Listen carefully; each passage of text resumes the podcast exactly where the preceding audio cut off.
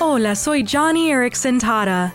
De vez en cuando hablo con alguien que me dice, estoy cansado de estar enfermo. Preferiría que Jesús mejor me llevara al cielo para por fin poder descansar. Ay, amigo, amiga, te diré que yo también en algún momento he pensado lo mismo. Pues hay días en que siento como si ya no puedo más con mi parálisis. Y aunque esperar en una eternidad con Cristo no es malo en sí, Dios no nos quiere ver desanimados y listos por tirar la toalla. Primera de Pedro capítulo 4 dice, «Alégrense de tener parte en los sufrimientos de Cristo, para que también sea inmensa su alegría cuando se revele la gloria de Cristo».